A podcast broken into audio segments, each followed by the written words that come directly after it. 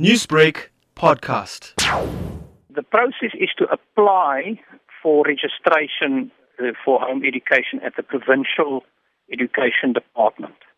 So then you have to, um, there is a form on the website and you have to com- uh, um, submit the form and, and apply for registration. So that is the first step. And in terms of applying at this point, you know, middle of the year, uh, are parents still able to apply for homeschooling for 2020? You, know, you see, that's where the problem comes in. The, the, the registration process was not designed for the situation we've got now.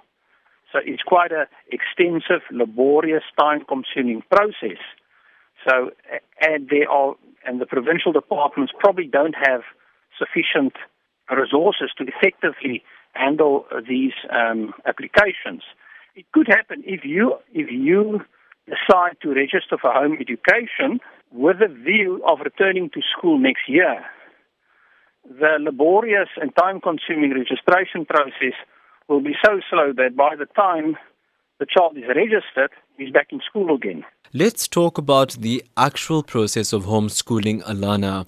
What should parents be mindful of in terms of actually getting the process started at home? Okay, so if you are, uh, if you decide to homeschool it for the long term, then the difference between home education and and and school education is that it's diverse and adaptable to the needs of each individual child. So you you got to learn your child.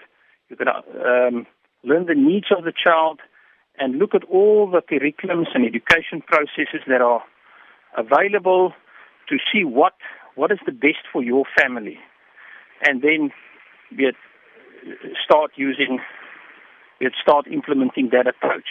And that is a it's a journey of exploration that that could take a time, and you can there are consultants that can help you with the journey, and then once you understand what your child's needs are, then you you, you proceed. Proceed.